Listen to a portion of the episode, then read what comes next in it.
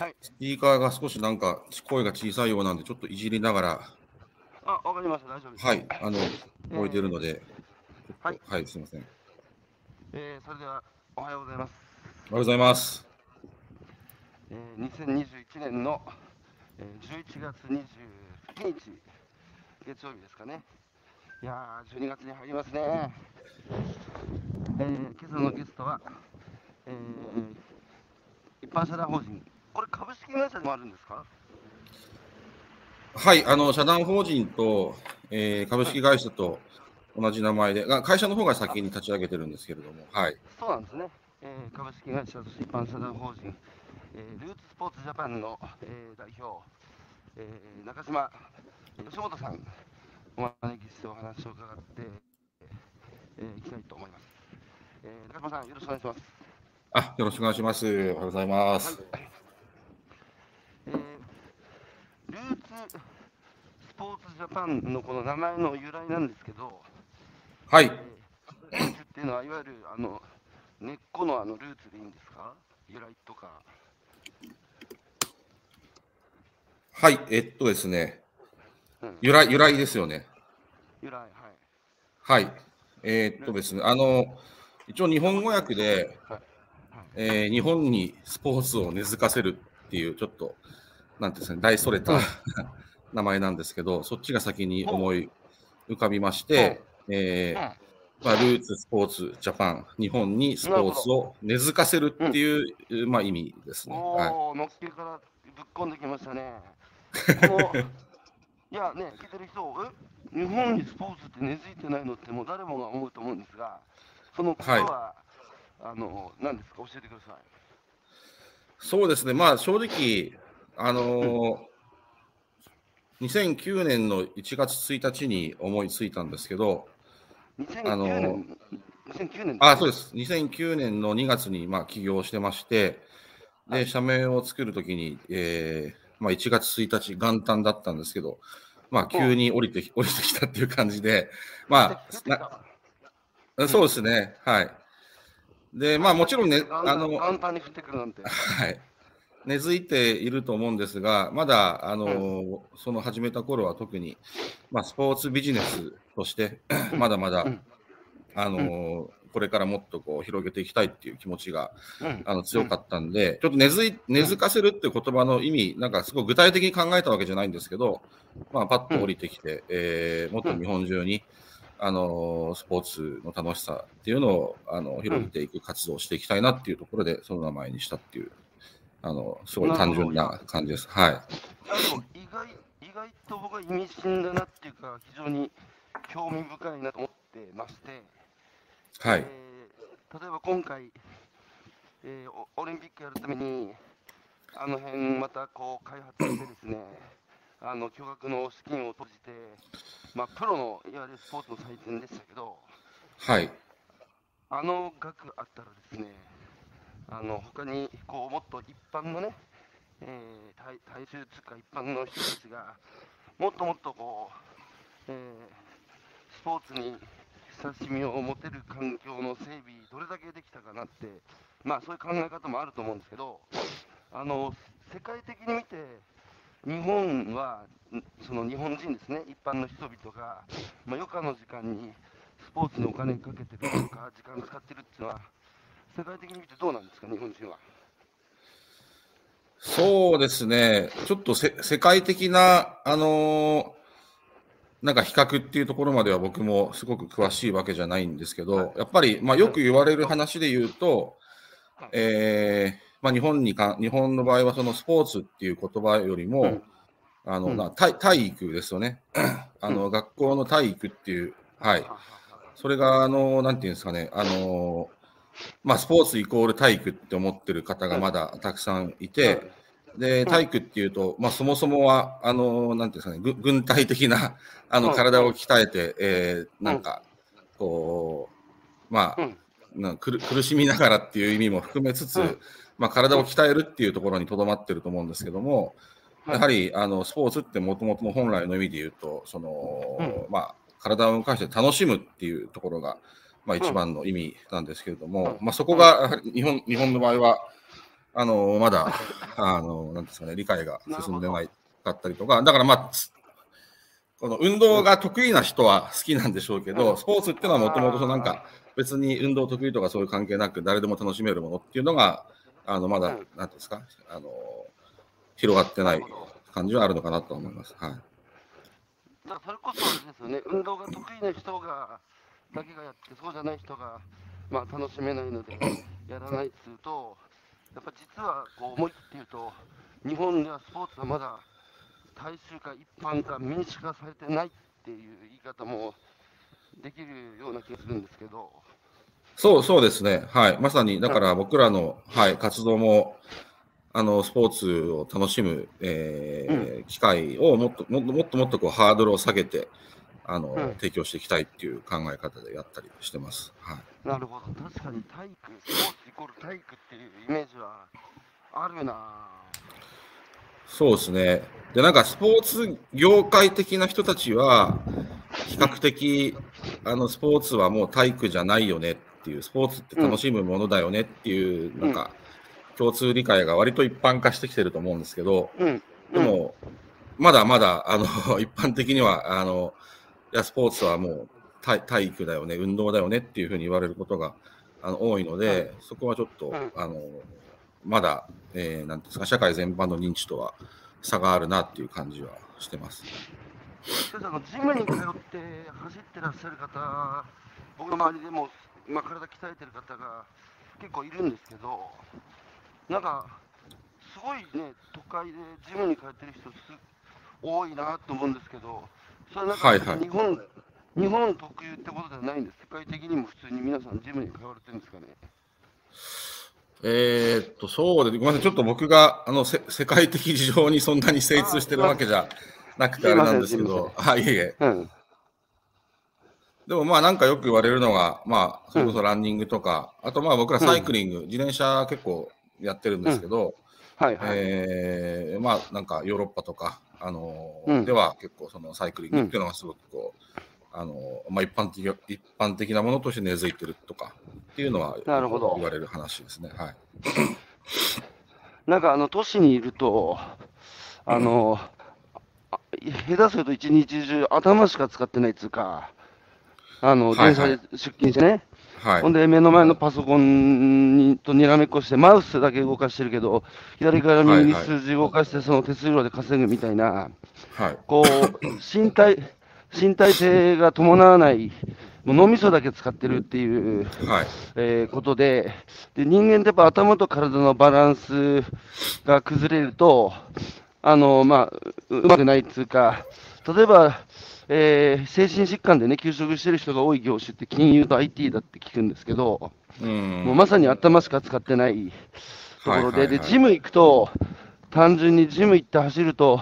汗かくし、息切れるし、お腹すくし、あのまさにあの生きることそのものじゃないですか。なんか身体性にすごはいいこう、飢えてる方がバランス、ね、こう走り走ったり、自転車することで、まあ、その頭と体のバランス取ってんだなっていうふうに感じることもあるんですけど、はい。なんか今、あのウルトラマラソンでしたっけ、あの100キロぐらい走るやつ。はいはいはい。あの辺もなんかね、応募を開始した途端に、えーさ募集者が、募集する人、応募する人がはいはい。殺到して、すぐに締め切りになるっていう話聞くんですけど、そんなに、マラソン自体はあれですかね、あのもうプロがやるものじゃなくて、結構多くの人たちがこう走るっていうか、マラソンするっていうのは、一般化してきてるんですかね。そうですね、あのー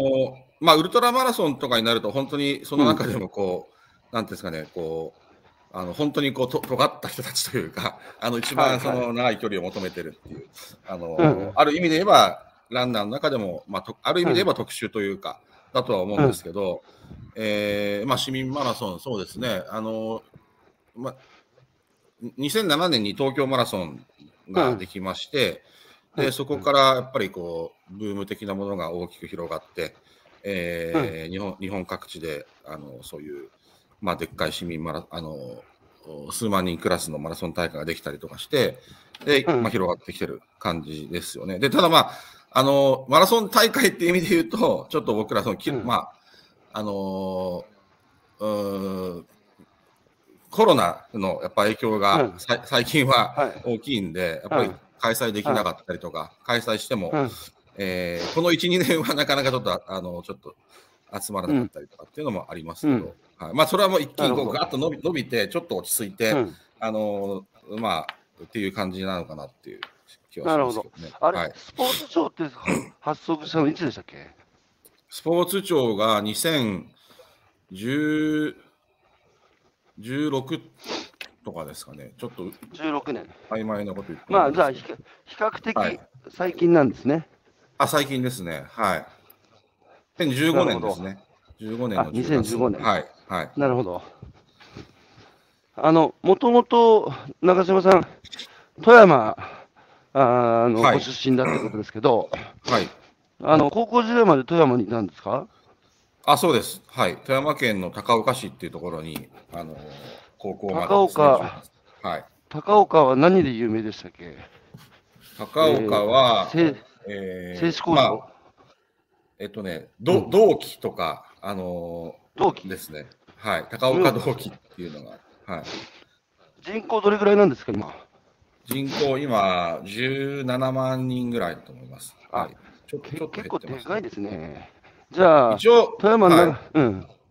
富山県の一応その富山市に続くに、まあ、あの第二の都市っていう位置づけなんですけど、まあ、第一の都市とは差がありますけど、第二の都市っていう位置づけですね。なるほど。えー、今、富山のふるさと大使かなんかおやりになってますよね。ああ、そうですね。はい。なんか、県庁さんから拝命して、はい。特に何もしてないんですけど、一応名前は、はい。いただいてます。富山へのやっぱ兄弟ふるさと愛っていうのは結構強いですか？そうですね。あの、強い方だと思いますね。あの、さ若い頃は特にそんななかなくて、あの、それこそこう、なんですかね、田舎から東京に出たくて、まあ出てきたみたいなところがあるんです。一緒 一緒。一緒一緒。うん。なんか30超えたぐらいから、あの、かなり強くなってきて、あのーまあ、今、じ自分の仕事でも、そのスポーツ活用してうん、高岡盛り上げたいなっていう、そういう授業もやったりとか、あの、してます。はい。あれ何ですかね、僕も、あの、僕は1974年生まれなので、ちょっと中島さんより早いですが、はい。僕も18でと岩手飛び出た時は、郷土愛のかけらもない人間だったのに、なんかね、やっぱ年取るとものすごいですね、このきょあの郷土愛、まあ、甲子園もさることながら、うん、岩手に対する思い入れっていうのは、どんどん深まっていくもんですね、年とともにね。そうですね。はい。自分も本当まさにそうですね。はい。それで、あの、もともと、長嶋さん自身、学生時代、そのスポーツっていうのはやってたんですか？はい。僕は、えっと、中学、高校まではバレーボール部で、あの、バレー部でした。はいで、大学はスポーツはやらなかった？大学はですね、いや、あの大学一回ちょっとい、いい一回辞めて行き直してるんですけど、大学はあのそのまままず、ままあ、地元っていうか、はいあの隣、石川県のあの金沢大学っていうところに、えーはいはい。行きまして、で、うんうん。まあ、普通に行こうと思ったんですけど、あのなんか途中入ってすぐ、えー辞め辞めまして、で、やっぱ東京えー大、東京の大学に行きたくなった。東京大学に行きたいのと、あとなんか、はい正直その、あまり、まあ今思えば本当にアホみたいな話なんですけど、あまり何も考えずに、多分大学選んでたっていうのがあって、でまあなんか自分がやりたい、やりたいことをやっぱやりたいなと思ったときに、うんあのーそこでもうスポーツの分野を選んでまして、うんまあスポーツ関係のその学学部があるところで、えーまあ東京の大学に、えー入ったって感じですね。はい。あれ、早稲田のスポーツ科学部ですよね。あ、そうです、そうです。はい。で一応、スポーツマネジメント。はい。スポーツマネジメント。当時、スポーツ科学部とか珍しくなかったですか？あ、珍しく、珍しかったですね。はい。と僕らの時に言われてたのは、もう早稲田かつ,、くつくばしかな,、うんないって言われて、まあ、それこそ、あれですね。スポーツマネジメント系はその2つしかなくて、あとはもうた、いわゆる体体育、体育学学部というか、あの、あ本当た体育大ですよね。そのし身体身体運動をこう研究したりとか、そういうのがあったんですけど、うんうん。スポーツマネジメントっていうのはほとんどなかったですね。はい。そう考えると、やっぱりね、あのお相撲、世界は分かりませんが、日本のスポーツの歴史ってやっぱ浅いですね。そうですね、そういう意味で言えば、あのはい。あの、そういう学問的なことも含めて考えても浅いとは思い当ます。時、はい。お俺の時代、早稲田のスポーツ科学部とかちょっと、いや、珍しいな、スポーツの、スポーツ学校で勉強してんだみたいな印象あったの、今思い出しました、はい早稲田のスポーツ科学部。92年とかにできたんです、確かね。はいうんあ、違う、うん違う、違う、89年、なんか、なんかそれぐらいだと思います。はい、89年。今はやっぱりスポーツ関連の学部っていうのは増えたんですかね？あ、めちゃくちゃ多いですね。もう本当に、増えた至るところにもうめちゃくちゃ多いです。はい。ほら、やっぱり浅いんだ、多分 あの、いや、これからさ、あの余暇の時間にどう豊かに過ごすのかって、はいはいあのね、ウェルビーイングの文脈でもこう、やっぱり今、幸福追求の時代なんで、はい。まあ、貧困脱却の時代が終わって、幸福追求時代において、余暇の時間の過ごし方っていうのは、一つの日本人の大きな、まあ、あえて言えばか課題になっている。で、その中で、やっぱスポーツ、スポーツの可能性ですよね。はい。うん、あの、楽しみながら、体も健康になって、はい。え余暇を充実させていくっていう意味で、スポーツの可能性っていうのはあると思うんですが、あと地域か。地域をまあ盛り上げていく、活性化していくっていう。はい。で、長嶋さんは大学、スポーツ、特になんかこう、専門的に研究されてたっていうのはあるんですか、一応それで言うと、うん。あのーその先ほどから言葉にしてるスポーツマネジメント、まあ、スポーツ経営学っていう、まあ、なんか全、経営全般的なところの、えー、とゼミにはいた感じですね。はい。まあ、ただ、ほとんど、そんなに、うん。なんかあんまり行ってない、学校行って、そこでどうこうっていうのはな ないんですけど、一応そういう、なんかコミュニ、コミュニティには所属してたっていうか、一応、一応聞いてみただけですけど、もう大学時代そんなもんですよね。今ちょっとカミングアウトしちゃいましたけど、ほとんど学校行ってなかった。あ、行ってない。名ばかり、名ばかりのススポーツ科学部。何やってたんですか、学校行かずに。ああ、大学の時はもう一番なんか人生で、まま、迷ってた時期だったんで、いろいろですけど、まあでも普通にバス、あの大学からバスケットとかもやってて、自分のスポーツとしては、バスケのサークルやったりとか、吉本さん、はい、はい。大学時あ代な何に、何に迷ってたんですか？進路そうですね、なんかあの一応スポーツの学校にいたんですけど、その時の時点では、まあスポーツだけに絞ってなくて、なんか、うんあの、えっとちょっと本当に変な話なんですけどおお笑いお笑い関係とか音音楽関係とかなんかまあだからエンタメ全般ってことになるんですかね一言で言うと。そっちとかもすごい興味があってあのそうやっぱ名前が吉本なだけに。いや吉本吉本興業とかもだからなんかあれですよ 就職活動とかしましたねまさに、はい、お笑いも名前が吉本名前が吉本だから飛んじゃないかっていうガスな動機で応募したでしょ いやいや、そんなことはないですけど、なんか真面目な話、そのスポーツでこう、はい。なんかこう、か 感動したりとか、こう心が前向きに動くこう、瞬間とかと、あとなんか音楽のなんかね、あのライブとか行って、わーっと盛り上がったりするのとか、あとそのお笑いで、うん。こうなんかすごい発明的なあのお笑いでこうぐわっと心が動くみたいなのってなんか本質的にはすごい近い気がしていて、あー。なんかそういうここ心をゆ揺さぶる瞬間を作れるような仕事がしたいなっていうのがまあ共通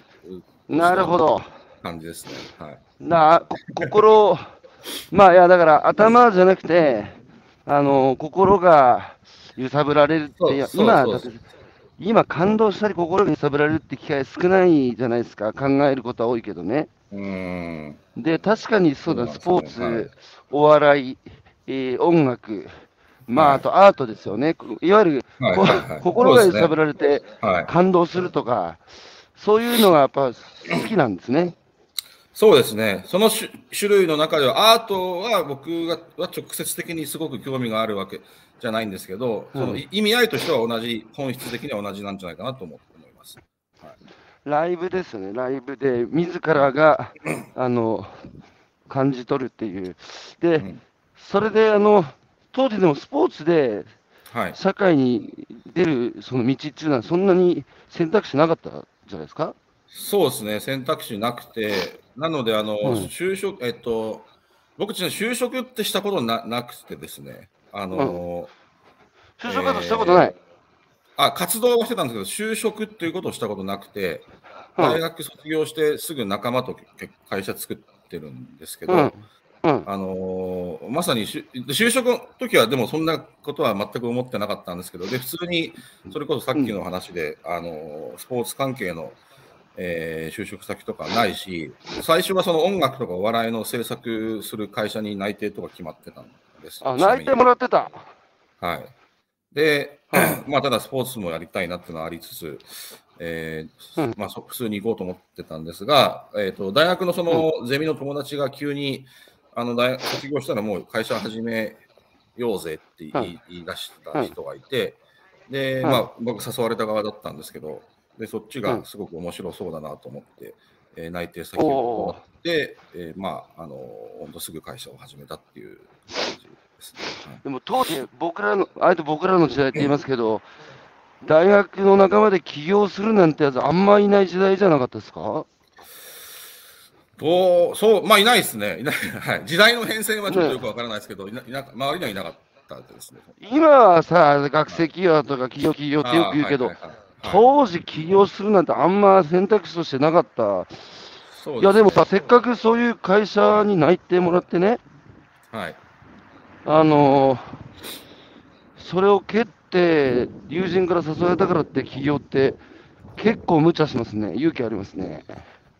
そうですかね。でもまあなんかそっちの方が本当に単純に心が動いたっていうか、あの面白そうだなというところですね。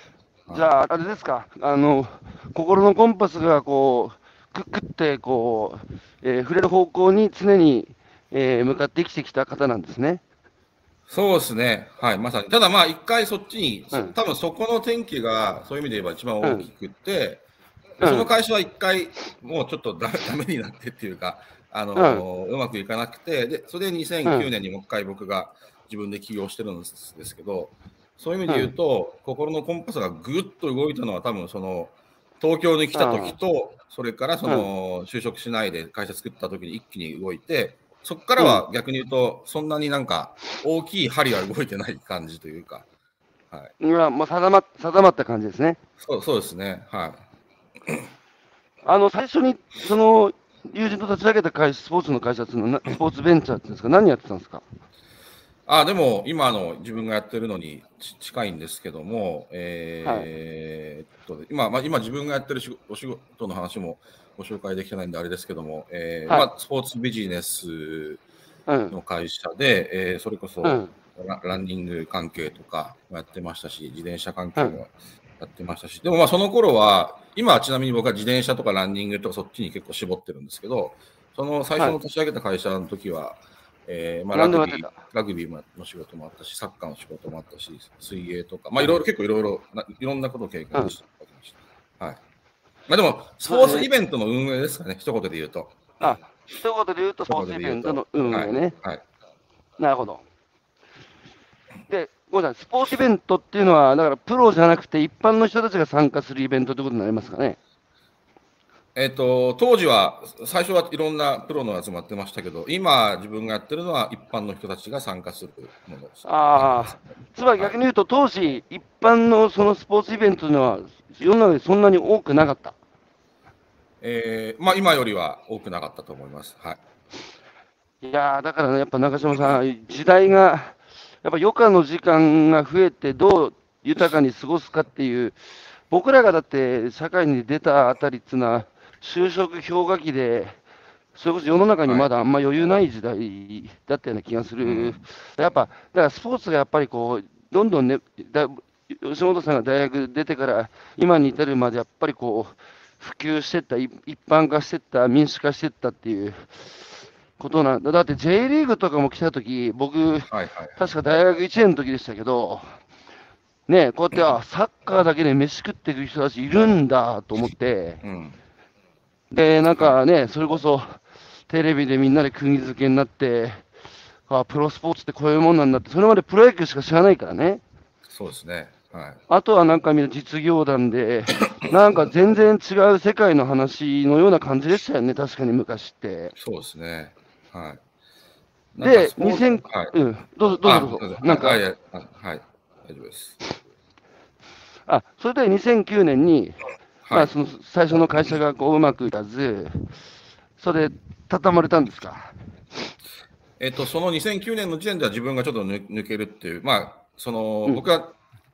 まあ、なんていうんですかね、ナンバー2的なあのポジションだったんですけど、なるほど。社長と、まあ、社長っていうのはその要するにゼミの友人なんですけど、まあ、ちょっとうまくいかずに、えー形としては自分が抜け抜けるっていう形ですね。それ何年、何年やったんですか、その会社。何年ぐらいやったんですか？えーっとですね、8年ですかね。いやー、は8年やった、最初はだって、馬が打つか、まあ、仲良かったんでしょ、まあ、なんか、ベタベタな仲の良さとかじゃないですけど、あの、まあ、うまくやってた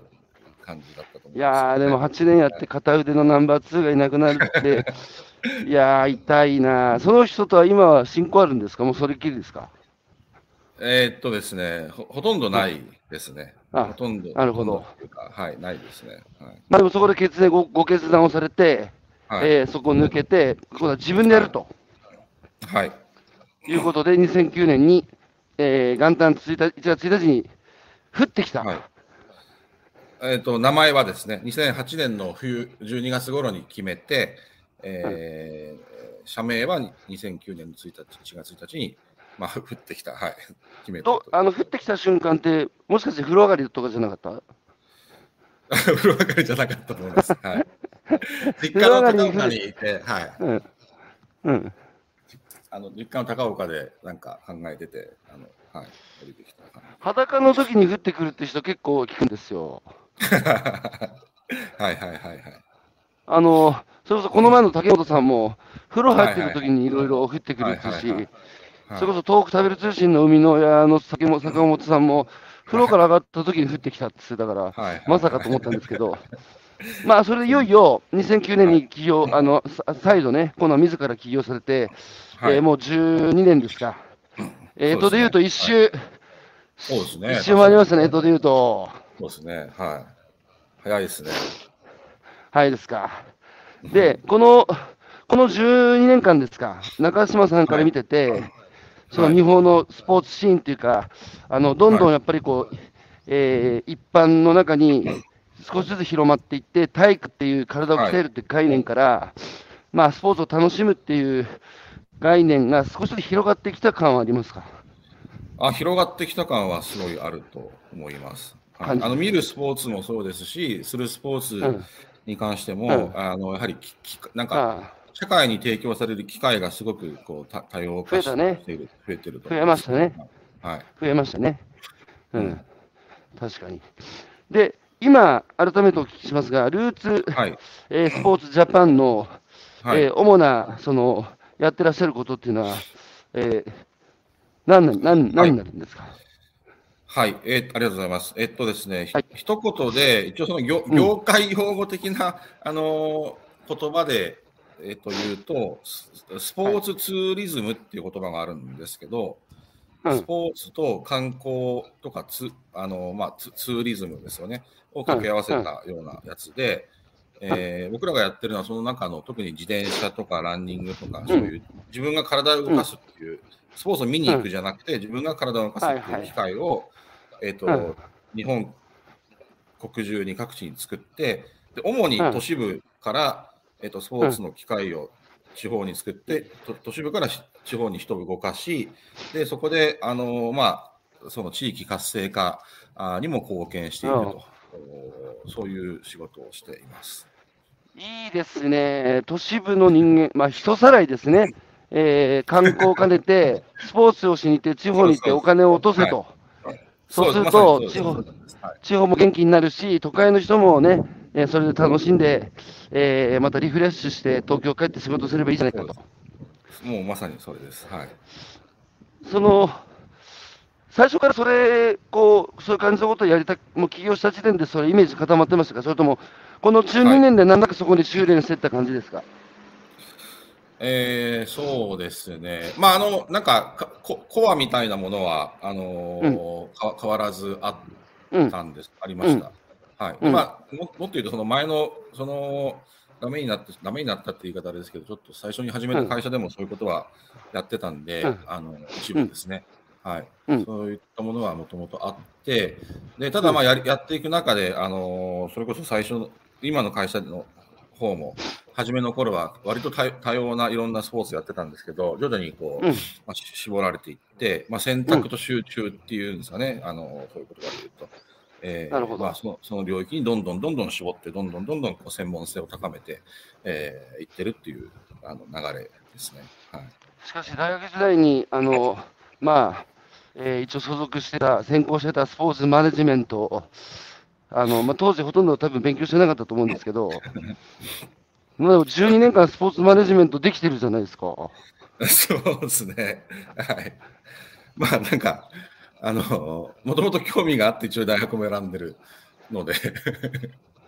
でも、大学の時に、だって高校時代の興味なんて、社会はまだ見てないし、触れてないから、はいはい。そのやっぱ大学入ってね、バイトしたり、それこそいろいろ旅したり、いろんな人に会う中で世界観広がって、全く考え方が僕は変わっていったんですけど、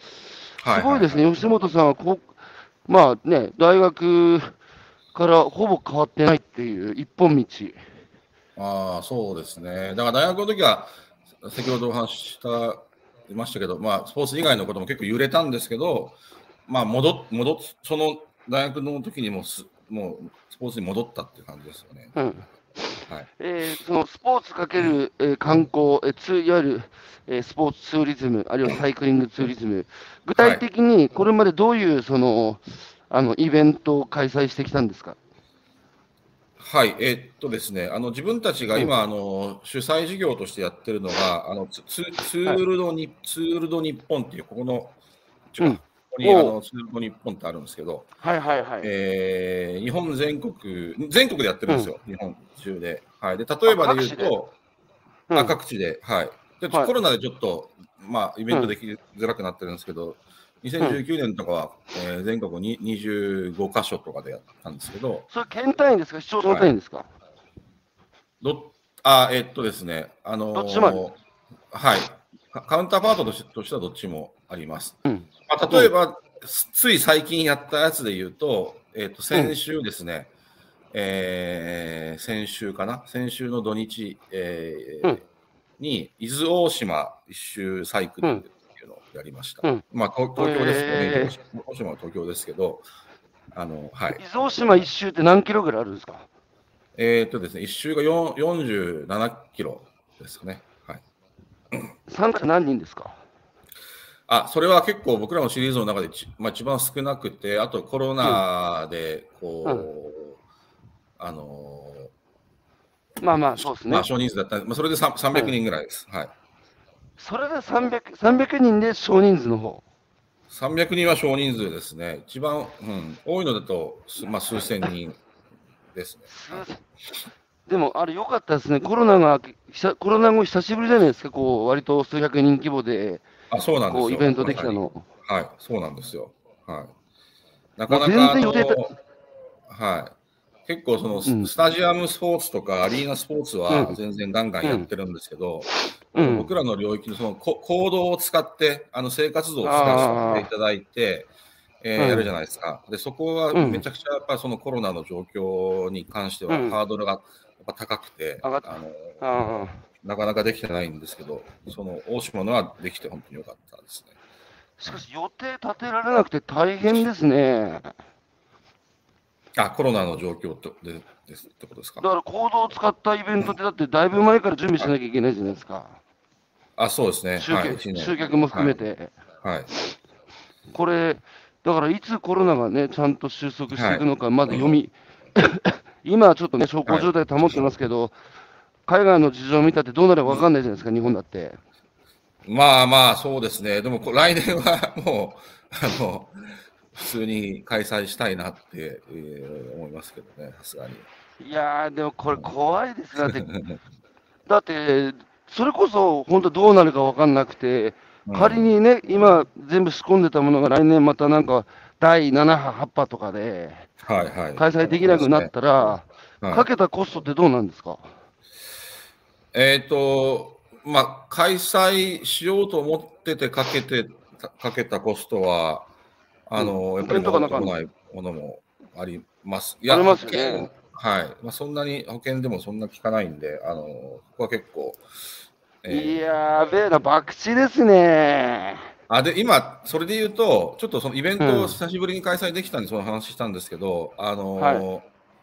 えっとですね、ちょっと事業の話をさせていただくと、はいあのお願いします。いいっぺんにこう人がたくさん集まるタイプの1000人、うん。1日に1000人集まるイベントっていうのは、なかなか開催しづらい状況続いてるんですけど、うん。あの今、僕らが逆にやってるのがですね、まあ、去年、去年うん。コロナが始まってからやってるのが、うん。あの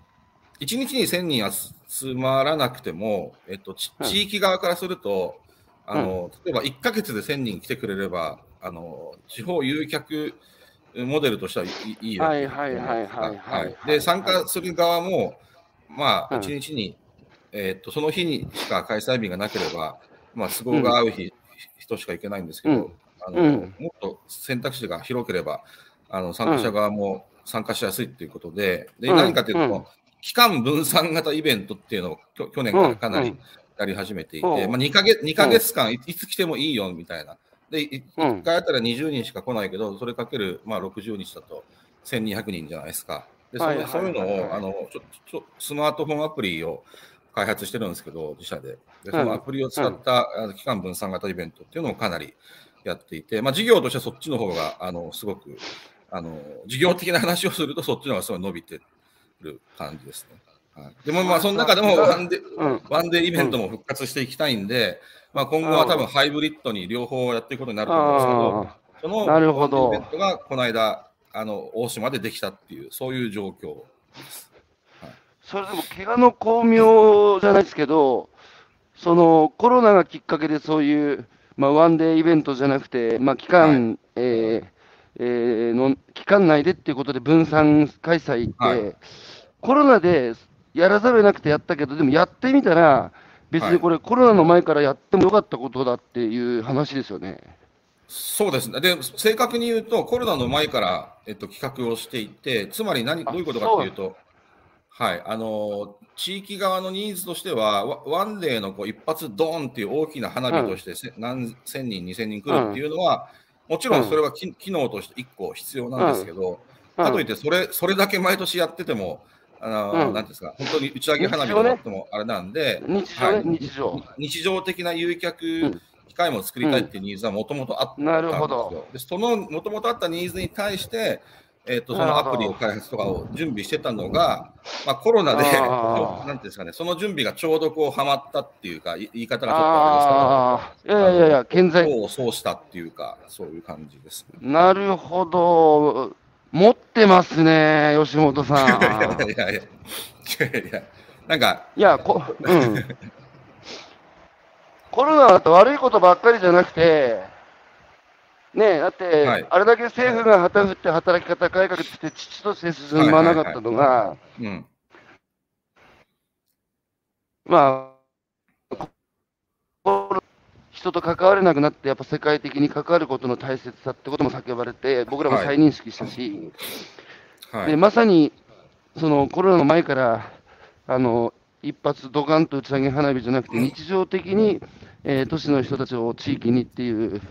えーことが、まあ、それ準備してたらコロナでそのニーズが顕在化して、一気にドンと今広がってるわけですね。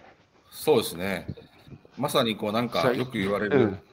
コロナがこう、うんなんか時代を早回しにしてくれたっていうか、いやいやリモートワークの普及とかもそうですけど、本当そう思いますよ。だって、はいはいコロナでやっぱ一番い僕が聞いたのは、時間ができたって人なんですよ。あそうそうですよね。はいはいはい。で、だって AI が普及したら、ね、未来、日本人間が労働から解放されて時間を手にして暇になるっつうから、はい。じゃあその余暇の時間どう過ごすのかっていうのはまさに大きなポイントじゃないですか。はい。ますますだからスポーツ、追い風吹いてますね、吉本さん。まあでも本当なんかやっぱりリモートワークになって、うちももう本当に去年の3月からずっとフルリモートでやってますけど、リモートワークになって、やっぱ時間ができたっていうことと、あとは、うん。あの今日の話の一番初めの頃にお話しされてたあれですけど、はい。あの本当にこうパソコンだけに向きは向き合うあの人が増えたんで,、うん。で、その分、どっかでやっぱ体を動かしたくなったりとか、それこ自然に触れ合いたくなったりするじゃないですか、なんか人間のこううん本能としては。はい。はい。そこははなんか僕らのスポーツツーリズムっていう考え方が世の中に提供できる価値の一つになってくるんじゃないかなとは思ってます。はい。い。そうか、リモートってことは出勤しないから歩くこともなくなって、ずっと家にいると、体を動かしたくなると。はい、そう、そういうなるほどと思います。はい。その、あの、もう一回ね、あの、全国各地でそのツーリズムイベント、あの、それはサイクリングツーリズムってことですよね。あ、そうですねサイ。サイクルツーリズムって言葉もあるんですけど。サイクルツーリズムはい。はい。東北ではどこでやってたんですか？東北はですね、あのーえっと、ちょっとやあのややこしいあれなんですけど、僕らの主催の事業としてはそんなにやってないんですけど、えっと、うん。ツールド東北っていう、えっと、ヤヤフージャパンさんと河北新報さんが、主催の大きな、はい、大きなイベントがありまして、うん、そちらのあの運営をですね、あの初回から、いやなんでヤフーさん、河北さんと一緒にやらせていただいています。なるほど。運営ノウハウが、あの、ルーツスポーツジャパンにあるので、はい。あの、まあ、一緒に共同っていう形でやってる。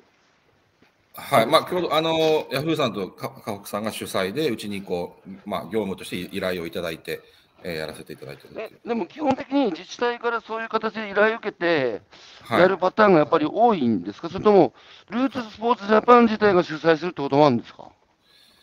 えっ、とですね、基本、い今のツール東北は、うちとしてうんはその、えっと、主催じゃなくてやらせてもらってるパターンなんですけど、ツール、うん。ちょっと本当言葉がややこしいんですけど、僕らが主催でやってるのがツールド日本っていうシリーズなんですけど、それは一応うちが主催者っていう立場なんですよ。ツツールド日本の主催者はルーツスポーツジャパンで、でこういうことをや,、やってほしい自治体さんに手を挙げていただいて、えっと自治大体自治体と共共催って形が多いですね。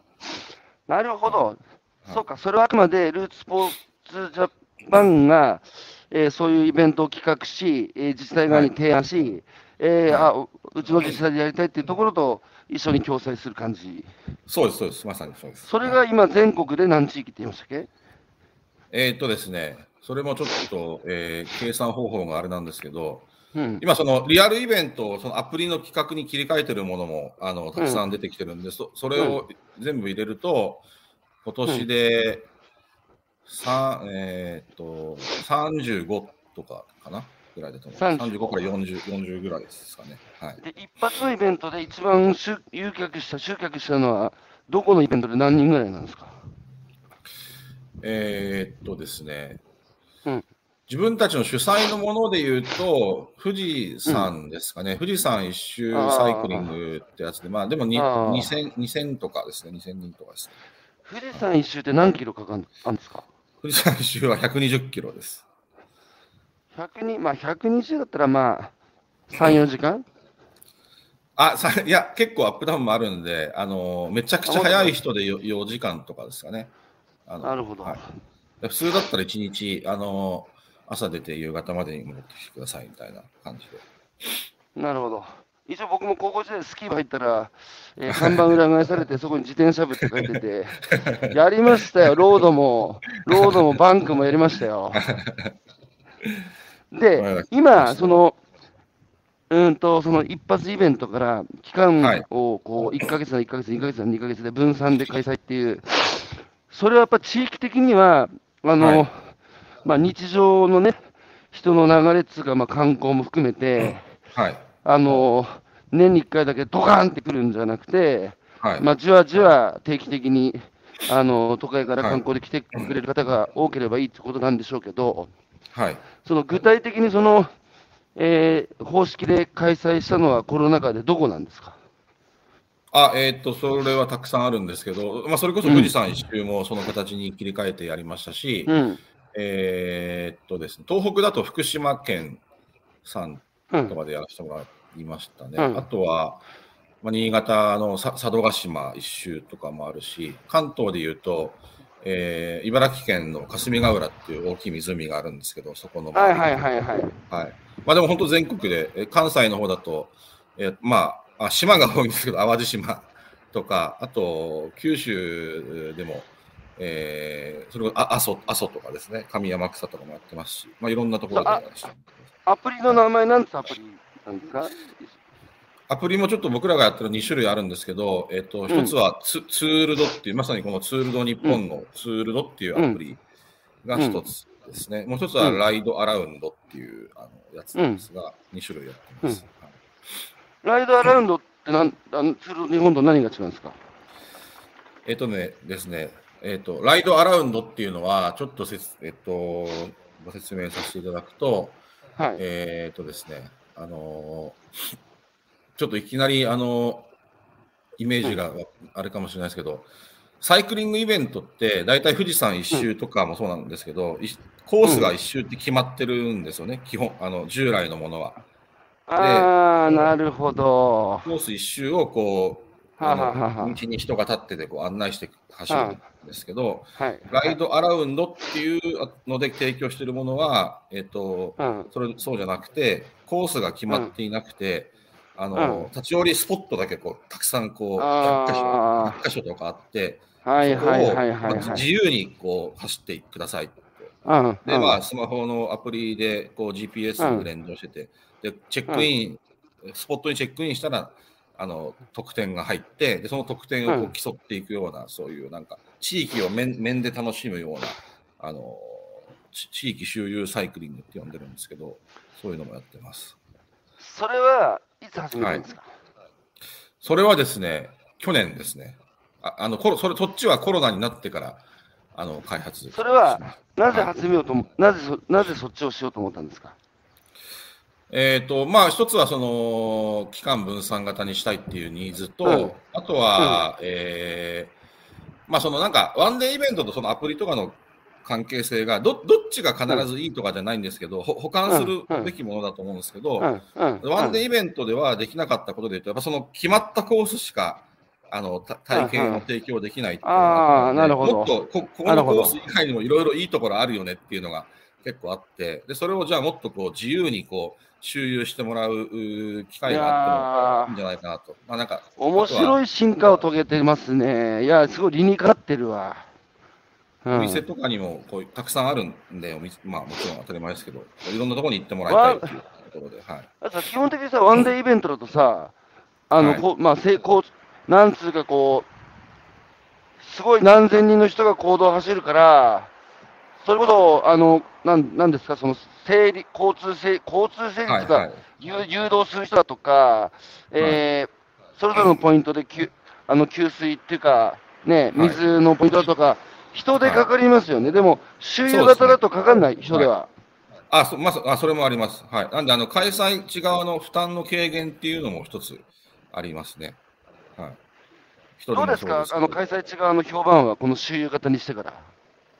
いや、あのーうんいい、いい、いいですね、それは、反応としては。周遊型と、その期間限定っていうのは、そはれ、セットですか、あ、いや、えっと、なので、あの、本当使い分けだと思って、いや二つとも、要は別に、どっちが、どっちが優れてるとかじゃなくて、きあの、なんか、うんうんその、提供できる体験の価値が違うっていう話なんで、なるほど、なるほど、なるほど。セットにしてももちろんいいし、こっちだけややるもいいし、そうかそうかそうかそういうことだと思います。はい。じゃあ、自治体側の評判は、えーまずはあの運営コストっていうか、あの運営の負担の軽減になってて、はい。ひょあの喜ばれてると。そうですね。はい。それは地域経済の波及って意味ではどうですか？あのーまさにそのライドアラウンドっていうその、そうあの周遊の方のやつだと、えっと、GPS の連動でチェックインしたら得点がつくっていうのもあるし、うんもう一個はその、うん。例えばこのお店に入って、この、うんえーなんかご飯を食べ食べたら何点とか、そういうのもああるんですよ。あそのゲームのサイクリングの中で実際にそのこ消費がこう必ず消費とか交流が必ずされていくって仕な組みなのるほど。で、でまあ、アプリなんて大体金額と、まあ、金額まではあれですけど、要するにどこに立ち寄ったか全部わかるんで、あのこの開催でいくらぐらい落ちましたっていうのは結構出せますし、まあ、実際にもうあの皆さんかなりあのゲーム内でこう消費してもらってます。はい、これ、そもそも論しちゃうんですけど、その、一発ドカンで、あの、一つの決められたコースを、はい。えー競った方が、まあ、面白いっていう人もいれば、はい。いやいや、なんか、走るところで自分で決めてやっていう、もう少しはい。自由度が高い方がいいっていう人もいるでしょうし、はい。あとはそもそも、あのいや、別にそういうイベント出なくても自分で好きなとこ探していって、えーはいはい自転車でサイクリングしてきてっていう人だっているわけじゃないですか。そうですね。でこういう、はい。あえてこういうイベントに申し込む人って、お金かけて申し込む人っていうのは、はい。なんですか、やっぱこう、一人でやるのもあれだから、まあ、みんなで、えーやってきょ競い合ったり、あるいはそこで新しい出会いがあったりっていう、そっちを求めてるってことなんですかね？そうですね、まあなんか、やっぱりイベント感というか、こう、そのど動機づけというか、これがあるからやっぱり行ってみたいっていう機会を、まあそうですね。でであと、まあ、もそれで言うと、イベントとかで、やっぱそういう機会を作って、一回来てもらった人が、やっぱまたつ、じゃあじゃあ次の機会は別にイベントじゃなくても一人で、あのそれこそ一人とか友達とかと一緒に行くとかっていうのも全然あるんで、要はイベントやその日だけじゃなくて、なんかつ次の波及効果っていうのも、まあ、生んでいけるっていうところはあるのかなと思ってます。つまりそれは関係人口じゃないですか。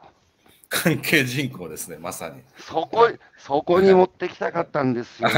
長々、長々と50分もかけて導入してきましたけど、いや、でもまさに本当そうだと思います。うん、そこちょっと関係人口の可能性、その観光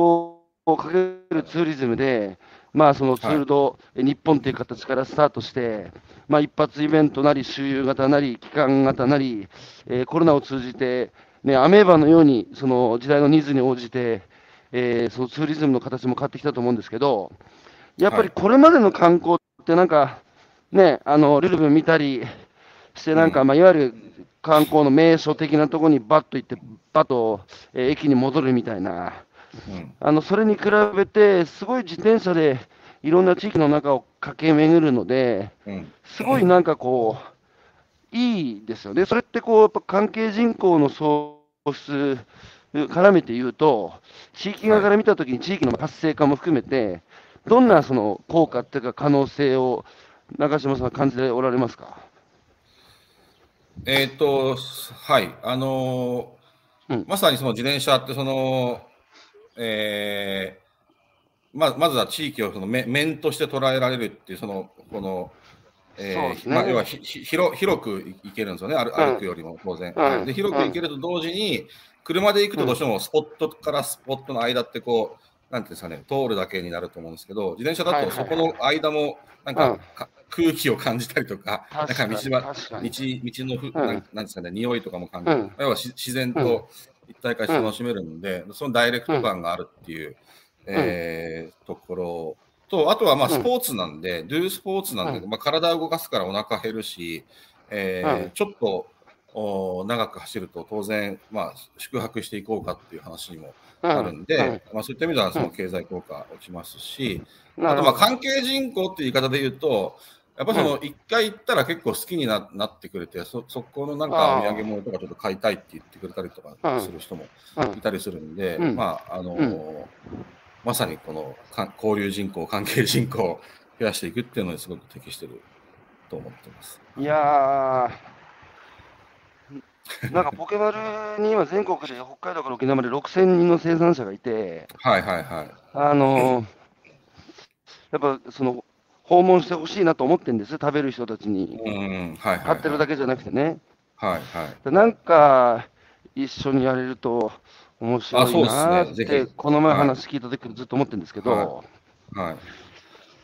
なるほど、いや、結い。いですね。うん。はい。うん。アンケートとか取ると、やっぱりその行った場所が好きになって、あのーなんかアンケートの回答としては、そうん。その後、そこの地域の特産品とかを定期的に購入したいかどうかっていう説問を用意すると、したいっていう答えが多いんですよ。でもまあ、それは、そ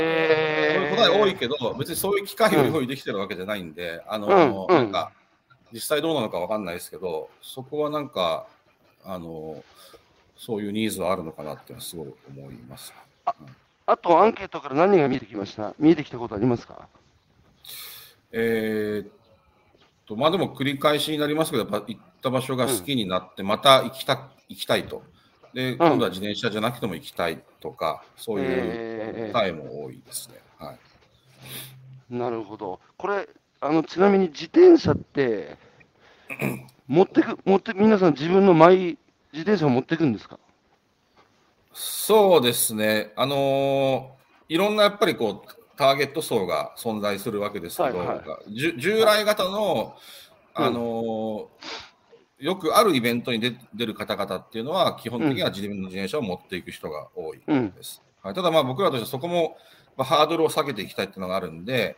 あのー体一つで行って現地でレンタサイクルを借りて楽しめるようあなーコンコンテンツっていうのもあの各地で、えーやらせてもらったりとかしてます。はい、なるほど。今、都内だと、あの、普通に、あの、レンタル、シェア、シェシェアリング自転車っていうんですか、はい。ああいうはい、の多いですけど、地方でそういうのってあるんですか？あ結構ですね。あの、シェアサイクルもそうですし、そうですし割とその、うん。そういう、まあ、スポーツアクティビティ的なあの目的であのサイクルステーションとか、あのそういうところを整備されてる地域もかなり増えてきてるんで、あのうん。レンタサイクルを整備されてるところもあの本当昔に比べるとすごく増えてきてます。はい。ちなみに、ふるさとの富山でも、あの、こういう事業はやられてるんですか？富山ではですね、あの、ランニングのイベントをやってるんですけど、ちょっと自転車はなんか、な、なぜ、うん。なぜかっていう言い方変なんですけど、あの、あまり声がかかかからずというか、自分からこうなんか、売り込みとかはししない、しないので、あの、今のところ自転車関係はやれてないんですけね、なるほど。はい。ランニングはやってじゃあ、あのルーツスポーツジャパンとしては、このコロナからの、えーまあ、その前で復興という言葉を使えば、このいろんな事業やっていく中で、やっぱり一番力入れていくのは、このやっぱりサイあのツーリズムですか、サイクルツーツーリズム。そうですね、はい。うん、サイクリングが一番メインで、あとはそこから波及してランニングとか、ウォーキングとか、まあ、アウトドアも含めて、なんかその道とか街そのものをこう使って楽しめるスポーツ。まあその中心中心になる中心になるのがサイクリングっていう、そういう考え方。いいですね、これ、競合っているんですか？えーとですね、まあ、ドンピシャ、本当この考え方、ドンピシャでやってるところってのはそんなないかもしそうだ、あんま。全然聞かないですよね。そんなないと思いますね。はい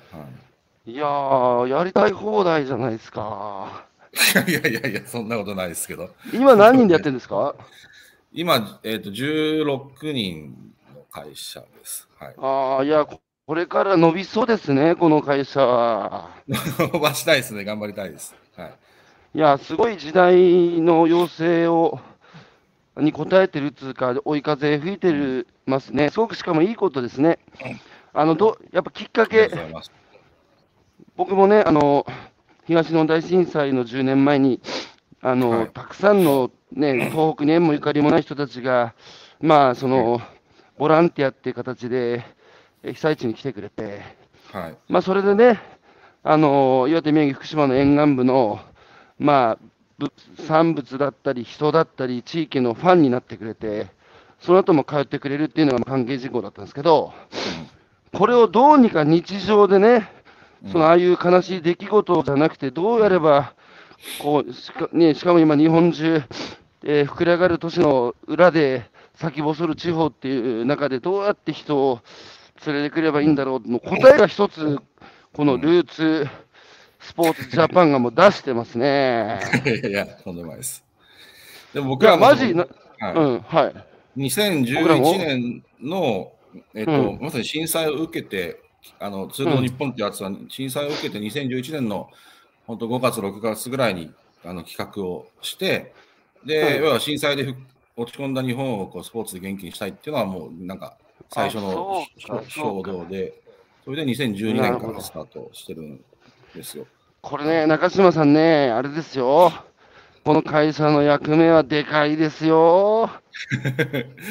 頑張りたい。いや、今、今ね、日本はね、血の巡りが悪くて、やっぱ手足のうん、指の先まで、やっぱ血が巡ってなくて、壊死しようとしてるんですよ。うん、うん、だからちゃんとこう血の巡りを良くしてあげるっていうのは、まさにこのルーツスポーツジャパンがね、これからおやりになること、今もうすでにやってることで、ちょ僕らも頑張りますけど、共に頑張りましょうよ。と年とちょっとかき混ぜましょうよ。はい、まさにぜひ、あの、なんか一緒にやらせていただければと思います。いや、こちらこそです。はい、えー最後にコメンコメントを読み上げます。えー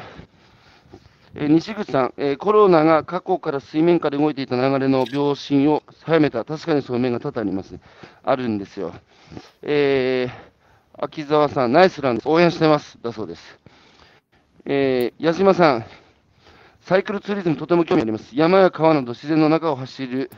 えーサイクルフェスタ丸森がありました。えー直売所がエイドになり、えー地場の食べ物や食べられる人気のイベントでした。えー昨年、一昨年は台風とコロナで開催中止になりました。えー中島さんの、えー周遊型サイクリング、丸森町でもやりたいです。ヒントありがとうございました。はい、丸森町、宮城県ですよ。えーニュンルンさん、えー関係人口、そこですね。えー私は20年ぶりに精神科リハビリテーションの仕事に戻りました。えー昔と変わらないリハビリテーションプログラムの中にスポーツゲームがあります。えー患者さんたちを見ていると、誘い合って参加している、えーお互いの結果を称え合っている、そこに精神面を見ると、自己肯定感や、えー所属意識、承認欲求があると思っています。あこれね、リハビリプログラムの中にもスポーツゲームなんですね。えー西田さん、ポケマルとコラボでツールドが行われた地域の生産者ページ一覧に飛べる QR コードが、えーメールが参加者に届くといいな、えーそのことで地元農家もツールドに関心いくかも、えースポーツイベント関わりたいけど関われないもどかしさがあります。これ、石川農家さんです。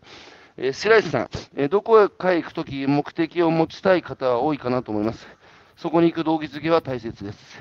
えー北畑さん、えーレンタルサイクルで町や、えー村を自分のスペースで回り、その地の食を楽しめ、その地を好きになる。関係人口増加の素晴らしい。そうなんですよ、僕、中島さんとなんかやりたくてね。ぜひ、ありがとうございます。ちょっとあ僕も考えておきますけど、何かそれこそ降ってきたら